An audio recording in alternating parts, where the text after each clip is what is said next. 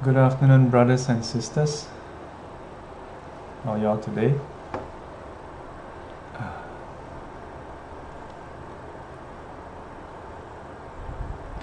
So, uh, today's topic today's topic is what is the self? Uh, we, we actually have uh, some other talks before about this. Uh, and uh,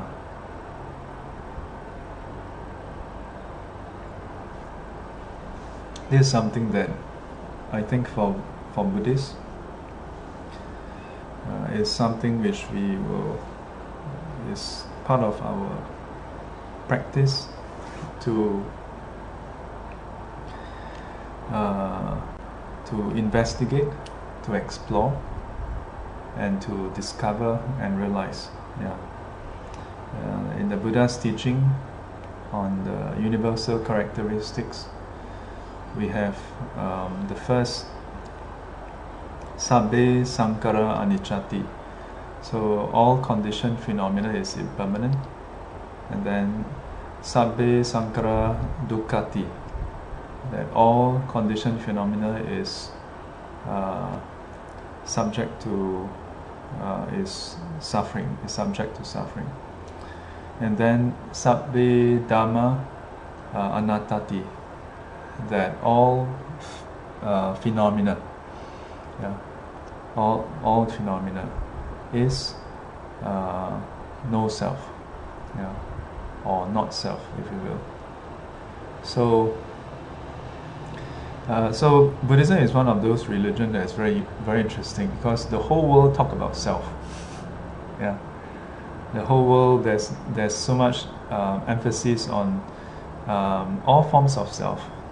Yeah, uh, self confidence, uh, self this, self that, my, me, or myself. yeah. Uh, in fact, today a friend was just sharing with me that she read an article about uh, self worth and self esteem. Yeah, maybe we can explore that a bit later.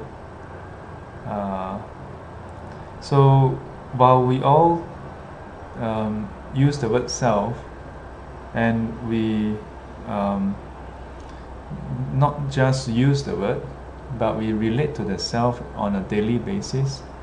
Uh, what exactly is the self? Yeah, what exactly is the self? So for a start, um, I want to open up my writing pad, uh, the OneNote, and also to get my writing pad out. And then uh, I'm gonna I want you all to perhaps uh, we can do it um, let me see let me open up the page first yeah. what is the self hmm.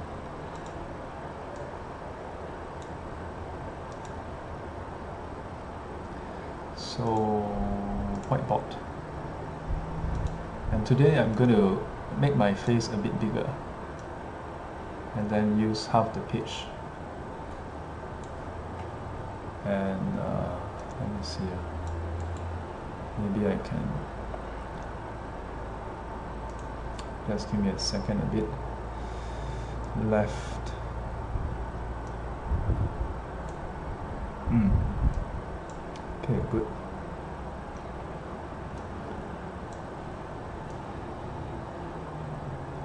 ah okay just nice. Okay let's see. Let's see whether this works huh? so um,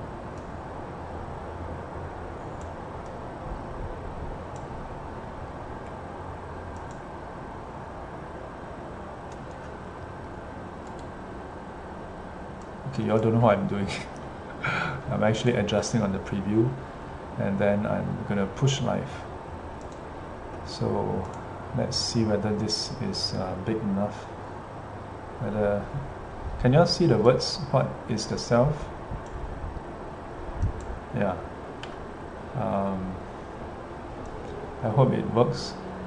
Then I'm to write on on this side yeah. Uh, this side of the screen. Whatever is on this side so let me get my pen. Uh, so there, there are two things two angle I'm going to approach first very quickly. The first thing is I want you all to think about what we mean by self yeah? Uh, be it um, the I or self yeah? What does that mean uh, when we say I this I that who what are we actually referring to? Uh, exactly what are we referring to? Yeah, so what is the I or the self? Hmm. okay I want you all to think about it. Then you all can share and uh, I can write down. Then another angle I want to approach is to then um, write down what the sutra and the commentaries um, talk about when uh, with reference to the self. Okay, so I'm going to look at the the comments, and then you all can start speaking. Um, meanwhile, I will I will write down the the the definition that is found in the Buddha's time. Now, bear in mind, uh, this definition is not so much what the Buddha taught, but what was a prevalent notion, a prevalent uh, concept of what the self is. Yeah.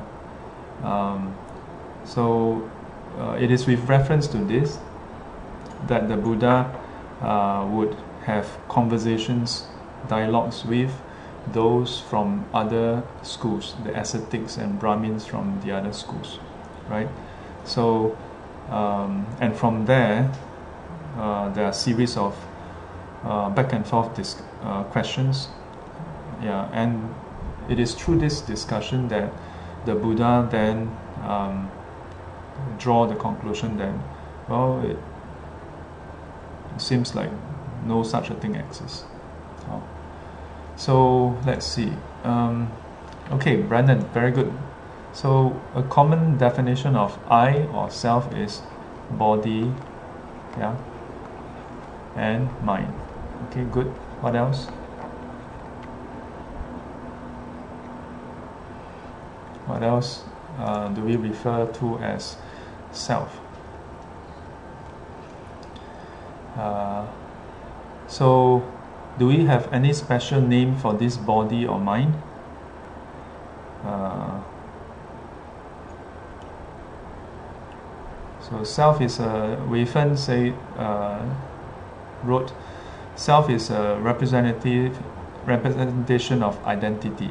Yeah, Cadell wrote identity. Yeah, so we can say that the I or the self is a form of identity. Hmm. So, how do we define this identity? What is this identity about? Uh, May adds in that it's our perception. What else?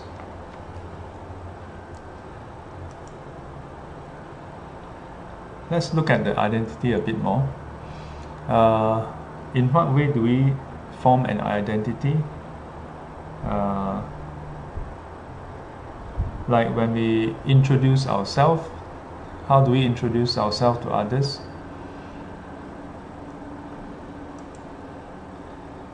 ego lin toy says ego wow ego ego let me put ego is syn- almost synonymous with self uh. yeah so i'm going to put it inside the balloon, the bubble. Yeah. So Phyllis adds based on selection, optimization, and compensation. Uh, meaning? uh, so Saikyang and uh, and uh, Yin says uh, we introduce our name to others. Yes, yeah. So name is a, a form of identity. Okay, so we have our name. Hmm. So. Uh, so the name is a form of our identity. Yeah. So the name is also known as a label, right? Label. So for example, uh, let's say, uh, let's pick one of you uh, as an example. Let's say uh, the first person who, who replied just now, Brandon, okay? So just now Brandon wrote uh, what did write? Uh, Brandon wrote body and mind. Yeah, so Brandon. So let's use Brandon as an example. Uh, did I spell it correctly? Brandon or oh, double N. Hang on. Uh.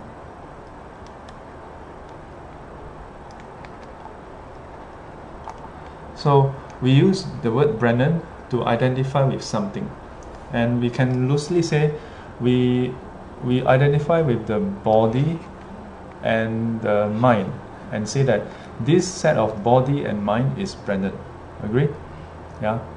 So in your own case, let's say you are Wei Fen, you are Cadell, you are May, and so on. You would say, uh, this body is uh, Wei Fen, this body is Cadell, this body is May, this body is Lin Toy, and so on. Yeah.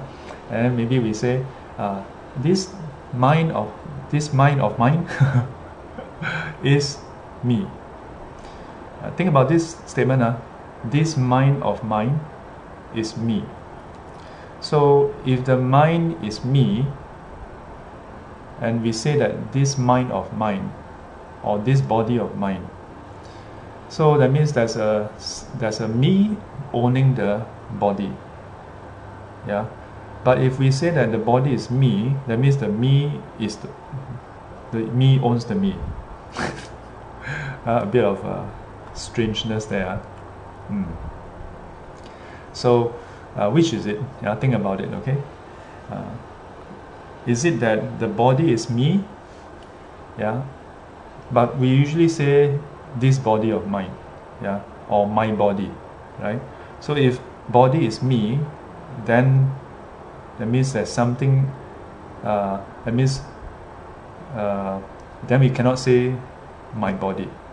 Yeah because my body means mine is a me owning something. Yeah. So think about this. Is this a, a, a linguistic problem? Is this a grammar uh, a problem with the language? Or is it a problem with the concept you know? Sometimes the way it's expressed seems problematic uh, and it's problematic only because of the language the limitation of the language. Sometimes it's the concept itself that is a, a limitation that's a problem. And that's why when it's expressed it seems a bit queer a bit odd. Okay? Think about that huh? uh, Saikyang adds uh, IC number haha two identifiers. Uh, so some people so we may also identify with IC number, yeah, IC. In Singapore, we have identification card number, yeah, IC number. So identity card, identity card is uh, it has a number, unique number that has seven digit, uh, one letter in front, seven digit, and then a check character, yeah. So uh, we have that in Singapore and it's quite uniquely Singapore.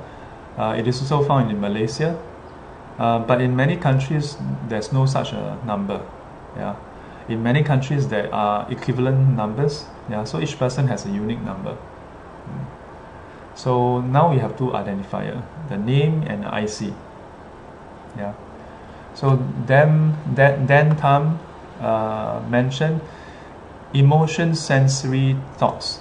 Uh, so emotion, sensory, thoughts, these are under the mind. Okay, in Buddhism, emotions is part of the mind. The sensory and thoughts are also expressions of the mind. Although sense, sensory can be due to body also, uh, so sensory, the eye, ears, nose, tongue, body, and mind. Yeah, so the first five is body induced, and then the last one is purely mind.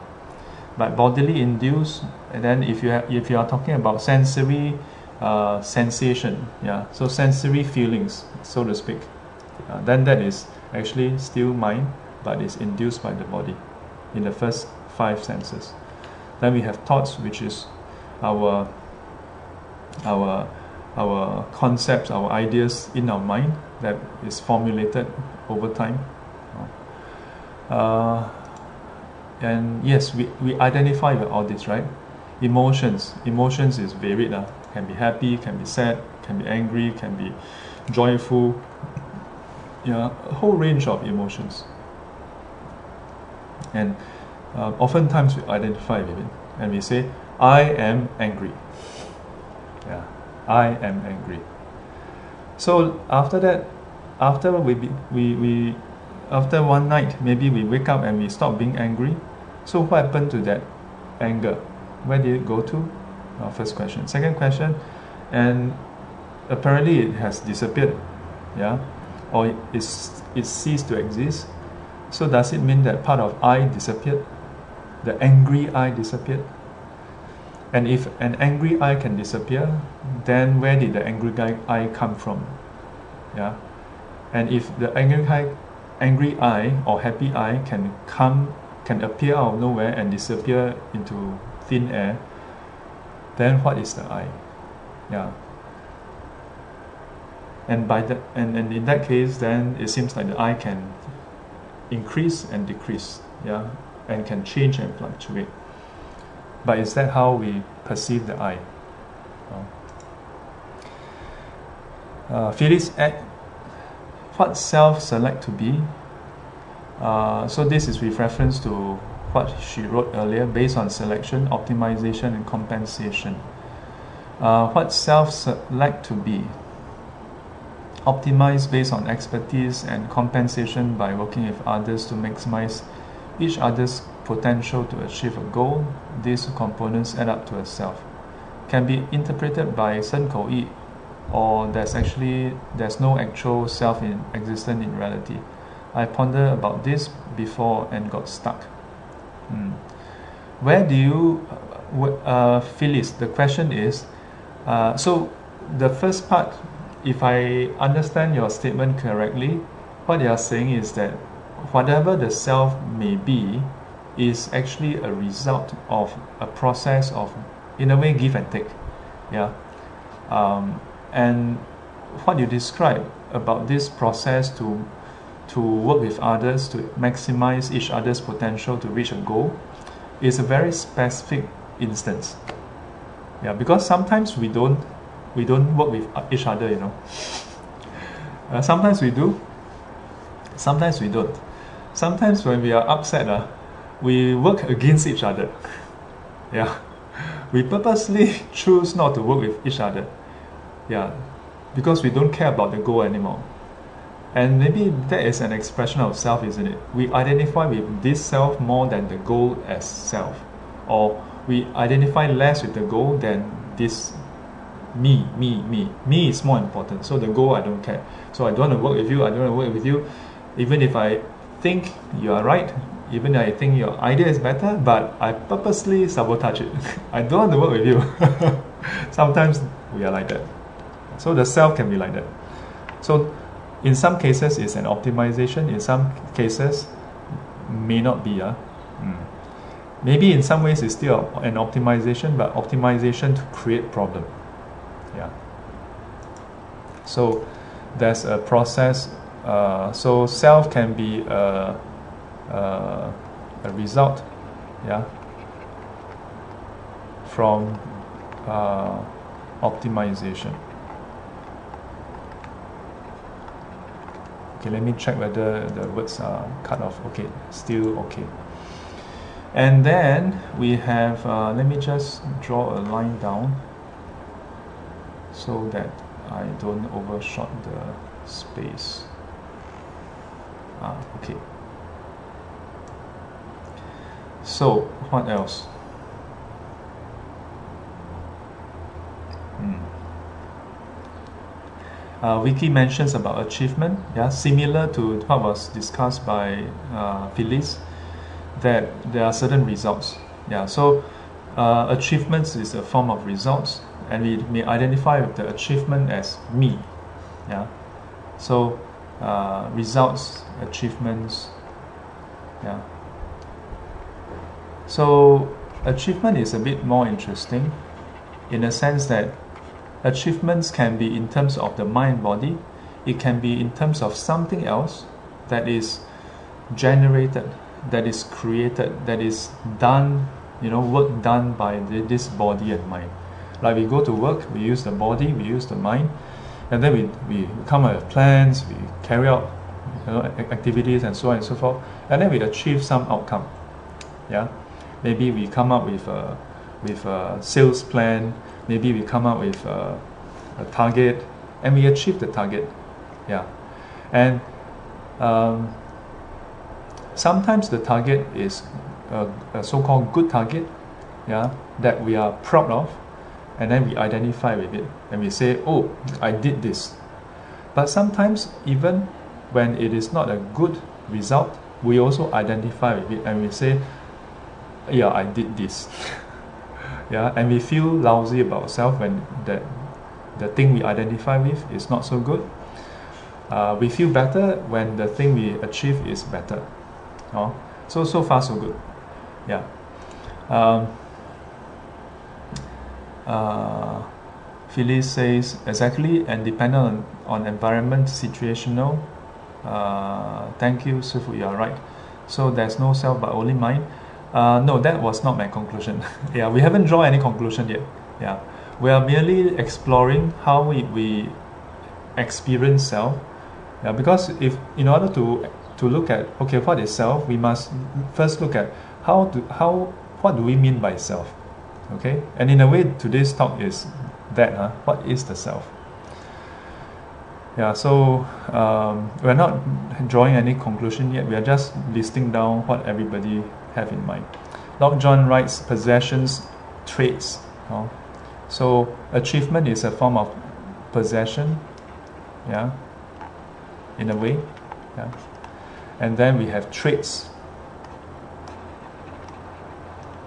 That means qualities, okay, traits, qualities, um, things about us, yeah. So we, we tend to look at qualities, characters, and traits as somewhat unique to that person, a unique combination. But as we grow older, do, do we find that sometimes people share traits?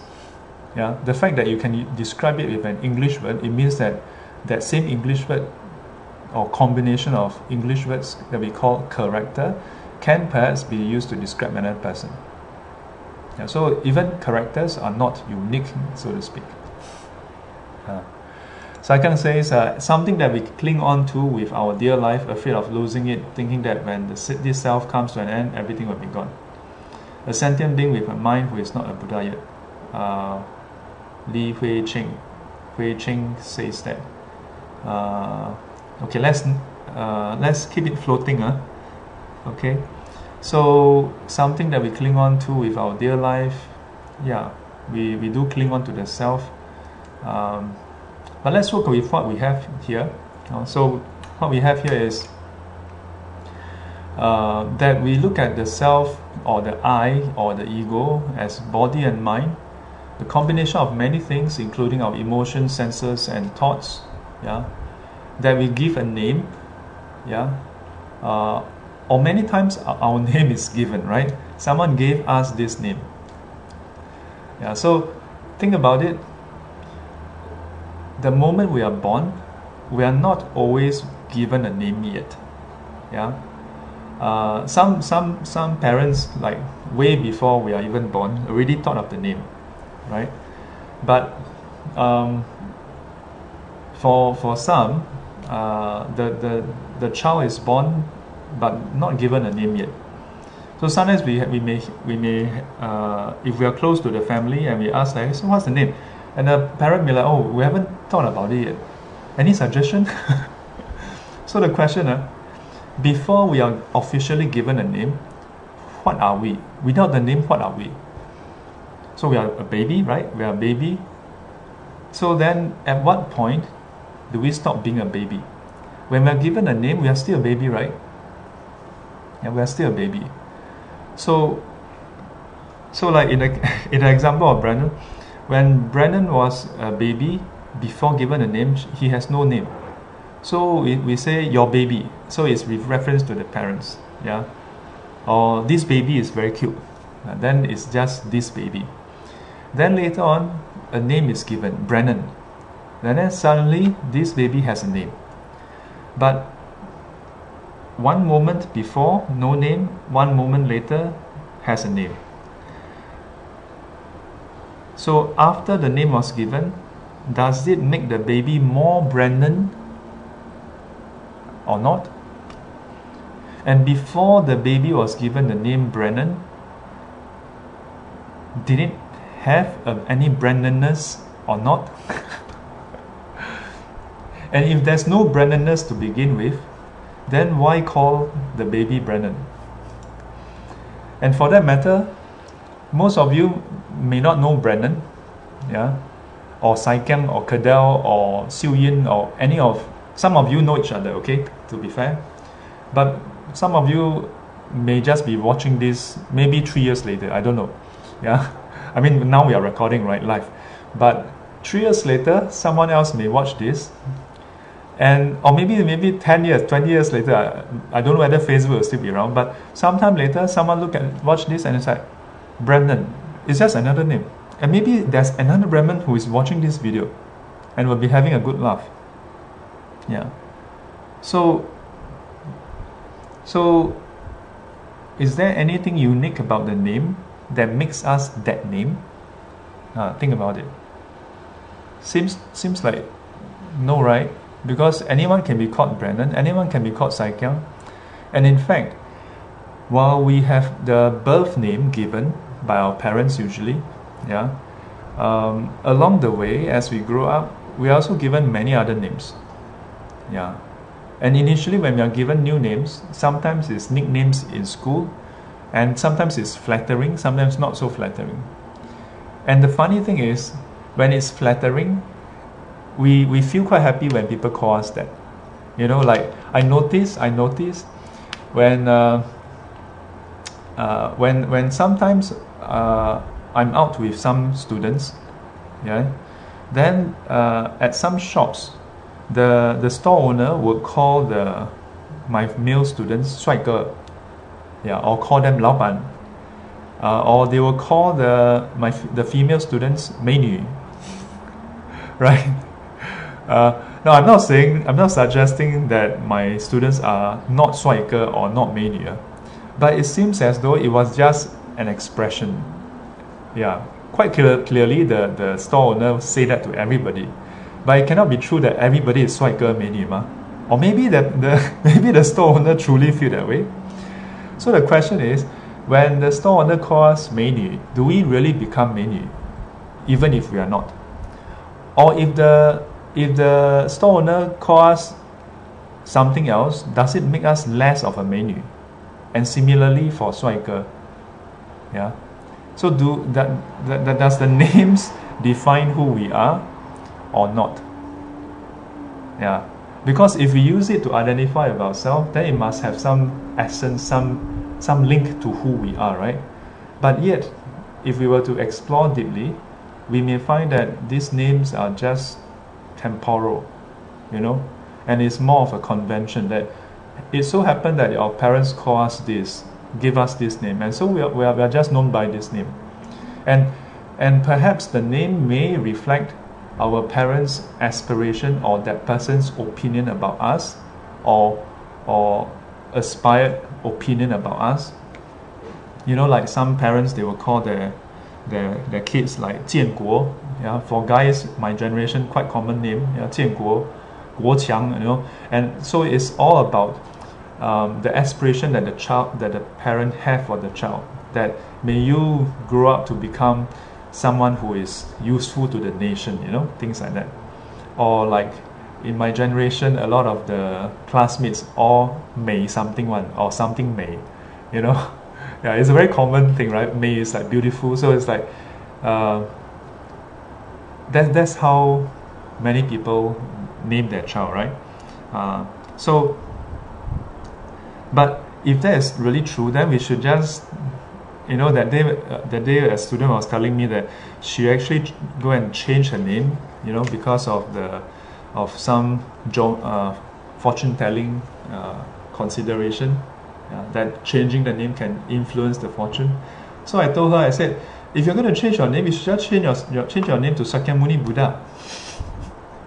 you know, if you truly believe that changing the name can directly influence who you are, then just change your Sakyamuni Buddha lah. Then you will become Buddha ma. but of course, we know that it doesn't work, right? Yeah. And for those who, who like to be the prime minister, then you change your name to Lee Kuan Yew. Then you can you become the prime minister. No, I'm sure out there there's other Lee Kuan Yew in Singapore, but there is only one Lee Kuan Yew who did a fabulous job. You know, yeah. So, what if um, what if we are given a different name? Then, so think about that. While we use the name as an identity, um, the name by itself don't in, imbue us with certain qualities. Yeah, but having said that, our tendency is we would interpret those words because those words usually have some meaning and we will interpret and connect with those meaning and in turn be influenced by it. And it's because of this influence that it shapes our life. And in that case, then perhaps we should just shape our life in a positive way. huh? So, so far, so so good. Yeah, but in that case, that does it mean that all these things is what we call the self? And if this all these are the self, then why did the Buddha teach no self? Yeah. So um, when the Buddha gave the teaching on no self, uh, what what was he alluding to? What was he trying to point to uh, and guide us towards? What was the point really? Yeah. If there's no self, then who is listening to this talk? Who is giving this talk? Yeah. If there's no self then who is who who who was feeling miserable when you were crying? Who was elated when you score full marks? Who was over the hill when you managed to uh, get the person you love to, to marry you? Who was the one who uh, who was who was excited when you won 4D yeah. Who was terrified in in the dark when you were young? Yeah, if there's no self then who is responsible for all that? So um, in the in the Buddhist tradition in all the different lineages uh, since the Buddha's time uh, there, there has been different approaches to help people understand that.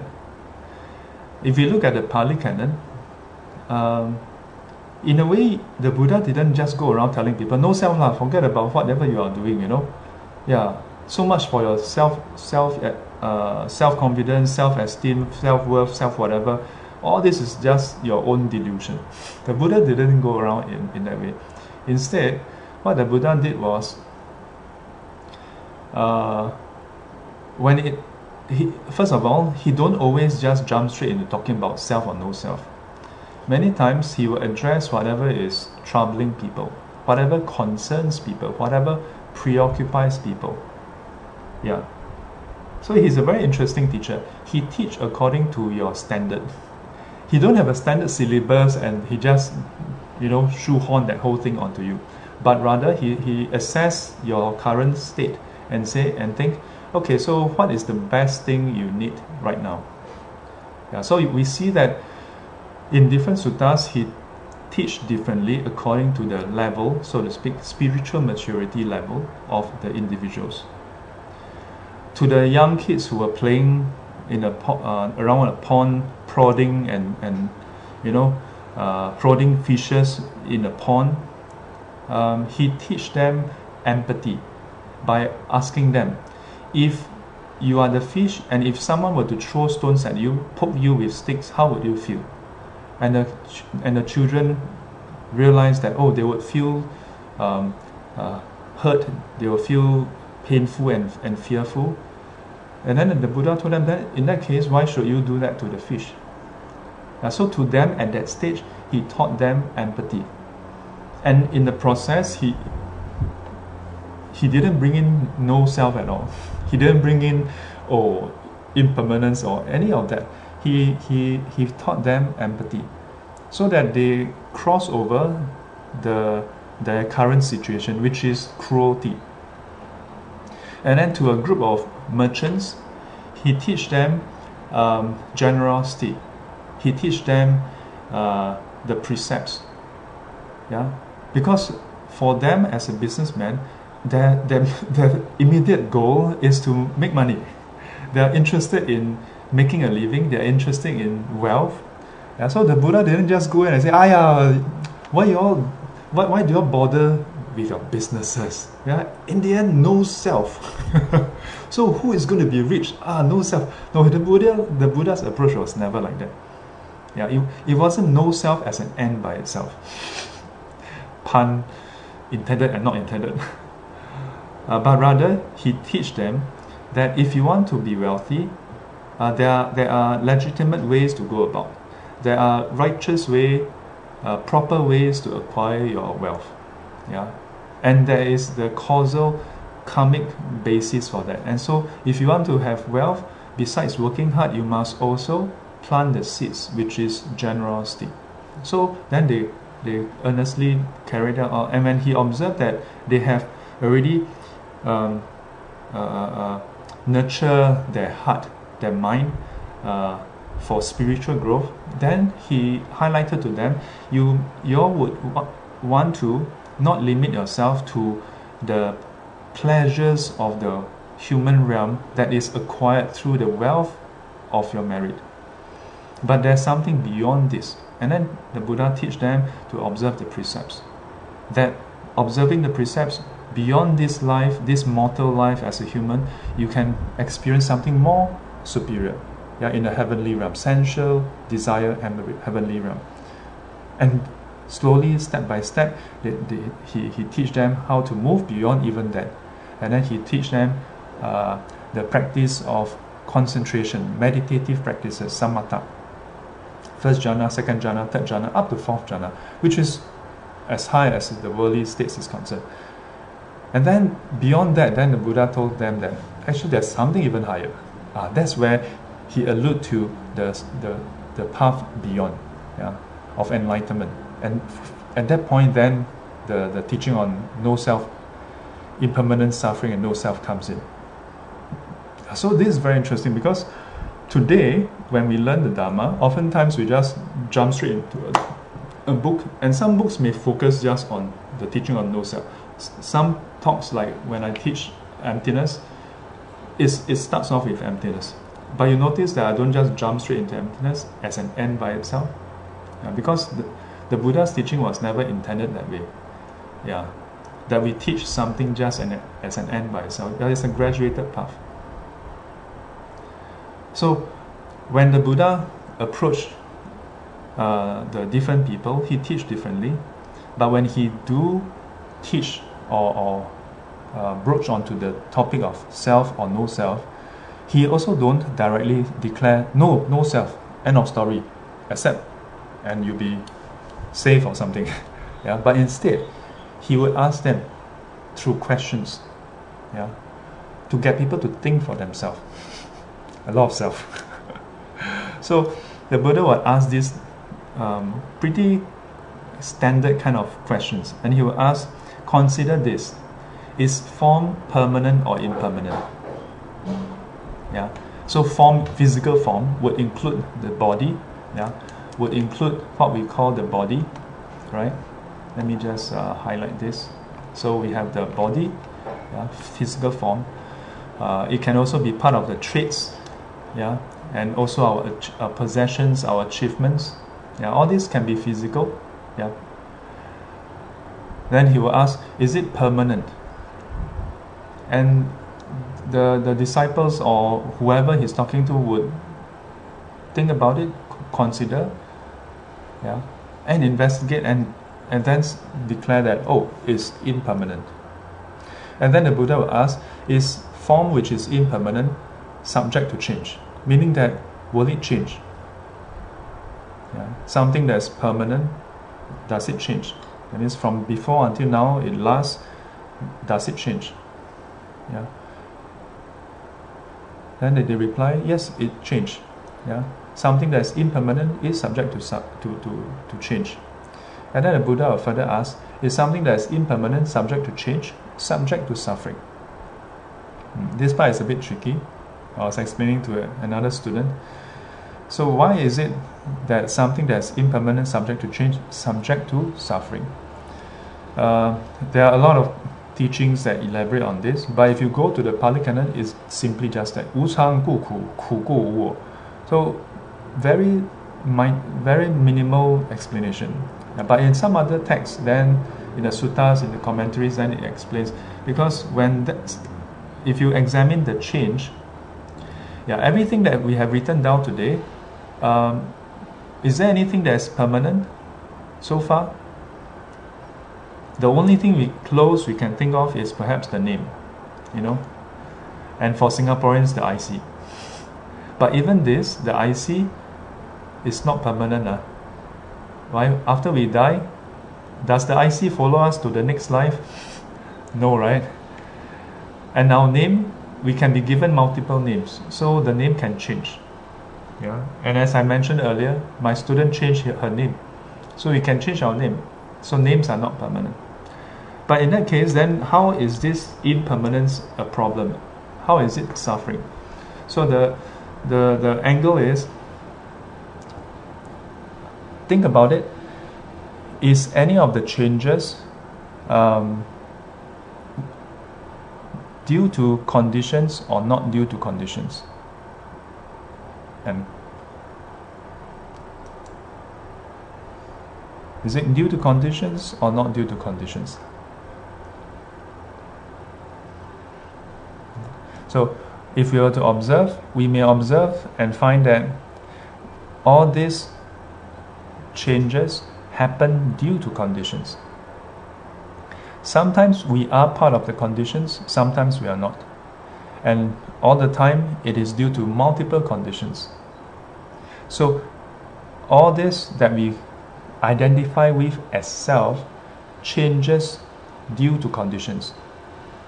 So, what? So, it is not simply due to our decision. But, and how is that suffering? If it's not due to our decision, that means it's not within our control. So, if we want it to go a certain way, it may or may not go that way. And simply by definition, something that go may or may not go our way is not conducive to happiness is conducive towards um, unease, towards a sense of um, uncertainty. And all this points towards, alludes towards suffering. Not, not, suffer, not necessarily like just because it's impermanence, then immediately, wow, you know, big deal suffering. Uh. But it's in that direction already. And, and that is part of the problem because it is merely in that direction but may not have enough amplitude to, to let us recognize it as suffering. And that's why we don't usually recognize it as suffering. We usually don't even see, recognize that, that direction until it's too late. Until it's significant enough for us to call it, to recognize the change and then to feel the suffering. Then we say, oh, this is suffering. And by then, usually it's too late because we have already grown that strong identification, that clinging, that attachment, that grasping. And so, by this point, then the Buddha would ask again, is something that is impermanent, subject to change, subject to suffering, fit to be considered mine, me, or myself.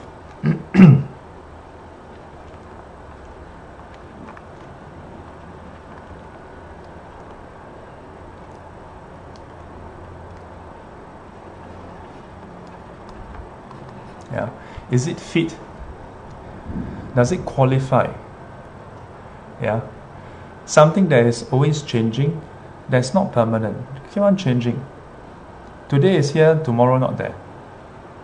Yeah. And the change is not totally due to you, not your decision, how it changes. So, in what way is that you? if something goes its own way depending on conditions, then how, how can we say that this this is me? Ah, that was the Buddha's question. Now, even in the Buddha's time, uh, there are people who don't necessarily agree, but they don't have a retort to disagree. Yeah, uh, but uh, there are there are those of his disciples who, when given this train of inquiry, come to the realization huh, the, the very thing that we identify with as me, as mine, as myself, as the ego, as the self, as the Atman, the Atta, actually uh, don't, don't, don't really fit. Uh. Yeah, it doesn't really gel. And hence, no self. So the no self is not simply just as a standalone uh, statement, but it is through a, a process of inquiry. And that's why in Buddhism, um, part of the practice is this process of contemplation. That no self is not simply just repeated as a doctrine, as a thesis that we must accept and just regurgitate, you know. But it is actually uh, the, ref- the conclusion of a reflection and observation. Not just reflection, uh, because reflection is just conceptual. Yeah, but reflection and then observation. That you observe that truly there's nothing that changes um, independent of conditions. That all these changes is not simply due to your will, so to speak. Yeah. So then what does that leave us? So who is listening to this talk?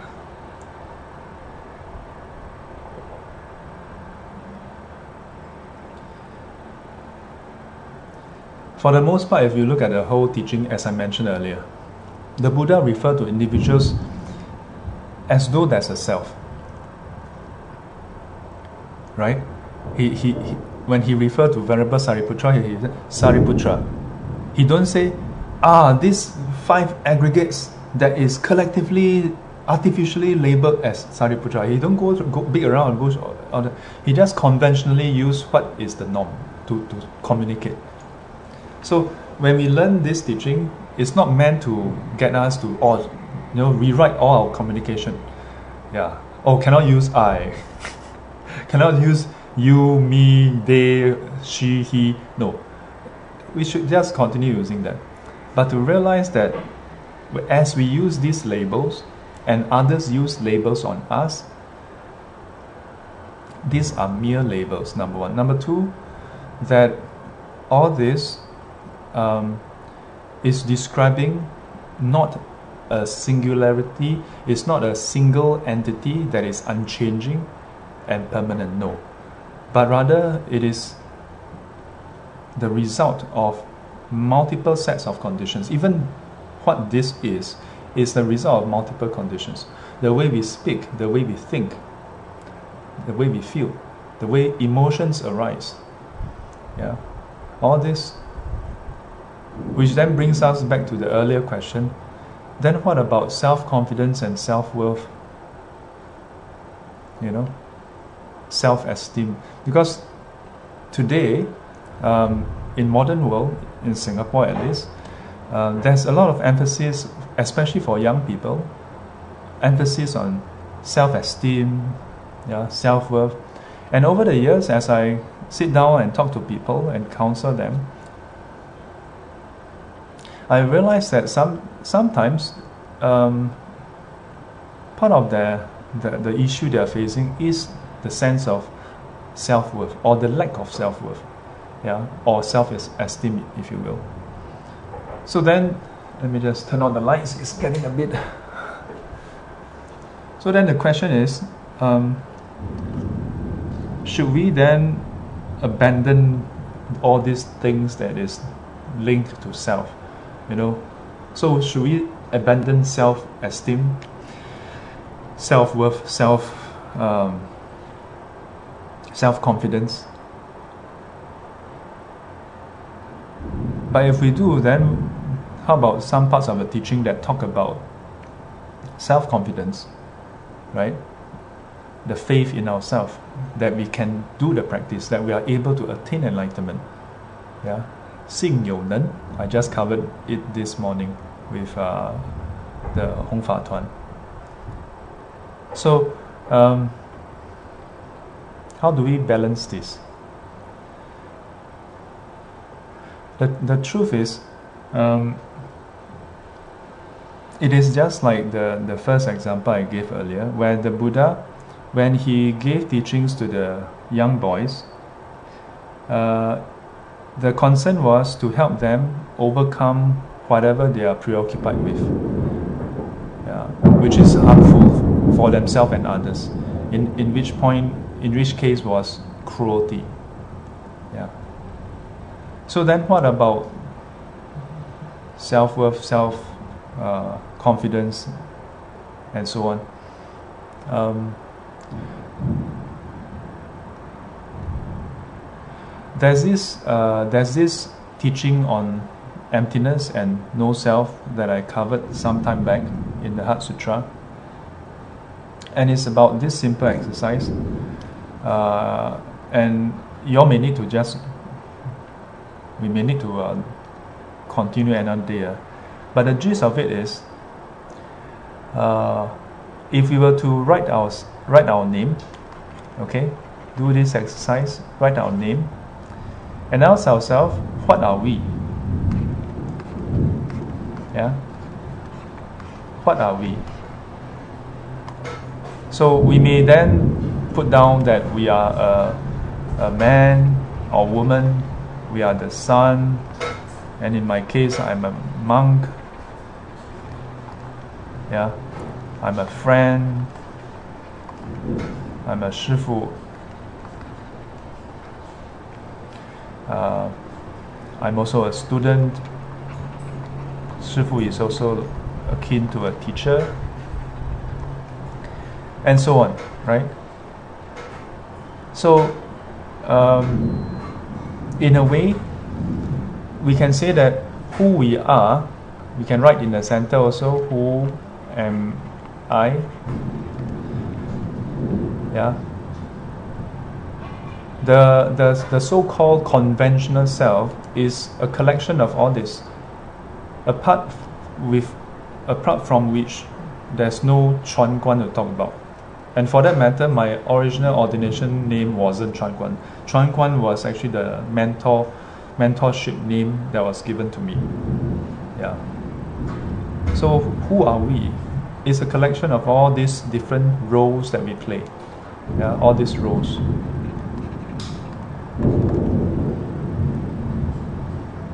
But as we go through life, sometimes there are some roles that we hold on to stronger than the other, and as a result, we may ignore some other roles.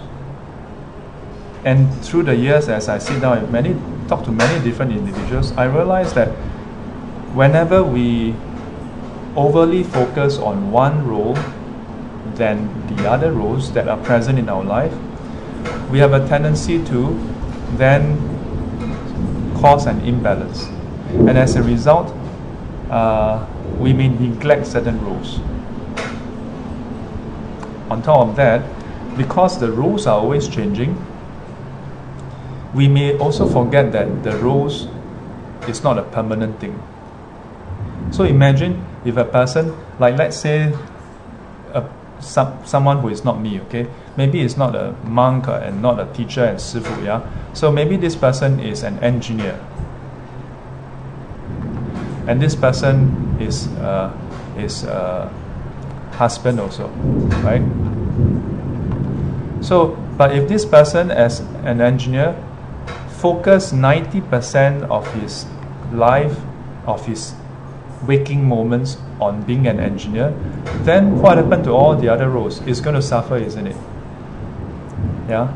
And then one day, if the company say, uh, okay, we are downsizing, we are we are having uh, because of COVID nineteen, we don't need so many engineers, so we are going to uh, have to have you talk to HR, and then figure out something for you. If a person's life has been defined 90% as an engineer and suddenly that is taken away, I, I, I like I, I think I think such a person will have a breakdown. Uh. Yeah, because suddenly that that I, that self, um, that sense of who am I is suddenly taken away. Yeah. So this comes from two parts. One is uh, over over uh, a sense of imbalance, where although there are so many roles, but all our focus and energy and effort is channeled to just one. So you take that away, boom, you collapse. Number one. Number two, not recognizing that all these roles in turn depend on other conditions.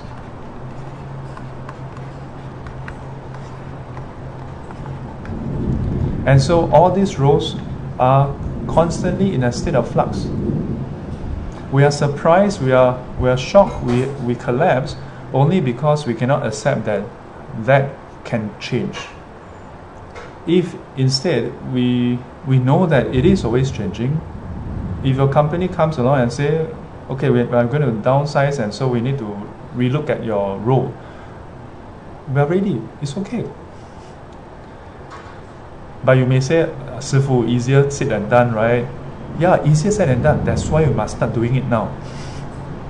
Don't, don't wait until there's a crisis. Don't wait until, you know, something happened to the company. Don't wait until COVID-19. Don't wait until the next big thing. Then you start to rethink your life. Don't wait until you are retrenched. And because this is this is the very nature of our existence yeah, anicca. And this anicca, this impermanence, uh, is about change due to conditions, not due to our whims and fancy. Hmm. So, if we can do that, um, I think we would learn to relate to the self better. To see that the self is an artificial identification that we can still use as a as a convenient tool, you know, and not be hampered by it. Just as the Buddha would refer to his disciples, Sariputra, Venerable, and uh, Moggallana, from Buddha's point of view, uh, he would just refer he, he would refer to them, but not be confined by it yeah, and not suffer over them.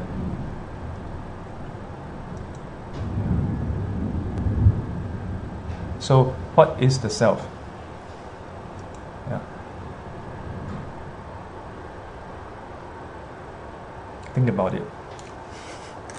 Yeah. In Buddhism, uh, it's more important to to um, consider the question and explore and uh, verify yourself. Yeah, because you can, Sifu can just tell you, oh, there's no self, right? Uh, but more important for us to discover that yourself. Amitabha. Uh, okay, we'll end now huh? because we have exceeded time already. this, this topic is something that uh, it, yeah, it, there's just so much we can cover. Um, and, and, and just as a, as a closing, um, again back to the question of self-worth and self-value, uh, linked to what I said just now about about this identification. Yeah. Our worth and value in this world um, it, it shouldn't be measured simply by our work. Yeah, shouldn't just be that. And oftentimes our self-worth is really the product of our perception of our worth. But the real worth and value that we bring to this world um, is it should be left to the testimony from people who have encountered us. Let them let them uh, have their say. We shouldn't pass the sentence on ourselves so quickly. Yeah. Let others tell us what they, what our presence have meant to them before we write off ourselves. 阿弥陀佛。愿消三藏诸烦恼，愿得智慧真明了。普愿罪障悉消除，世世常行菩萨道。阿弥陀佛。起立。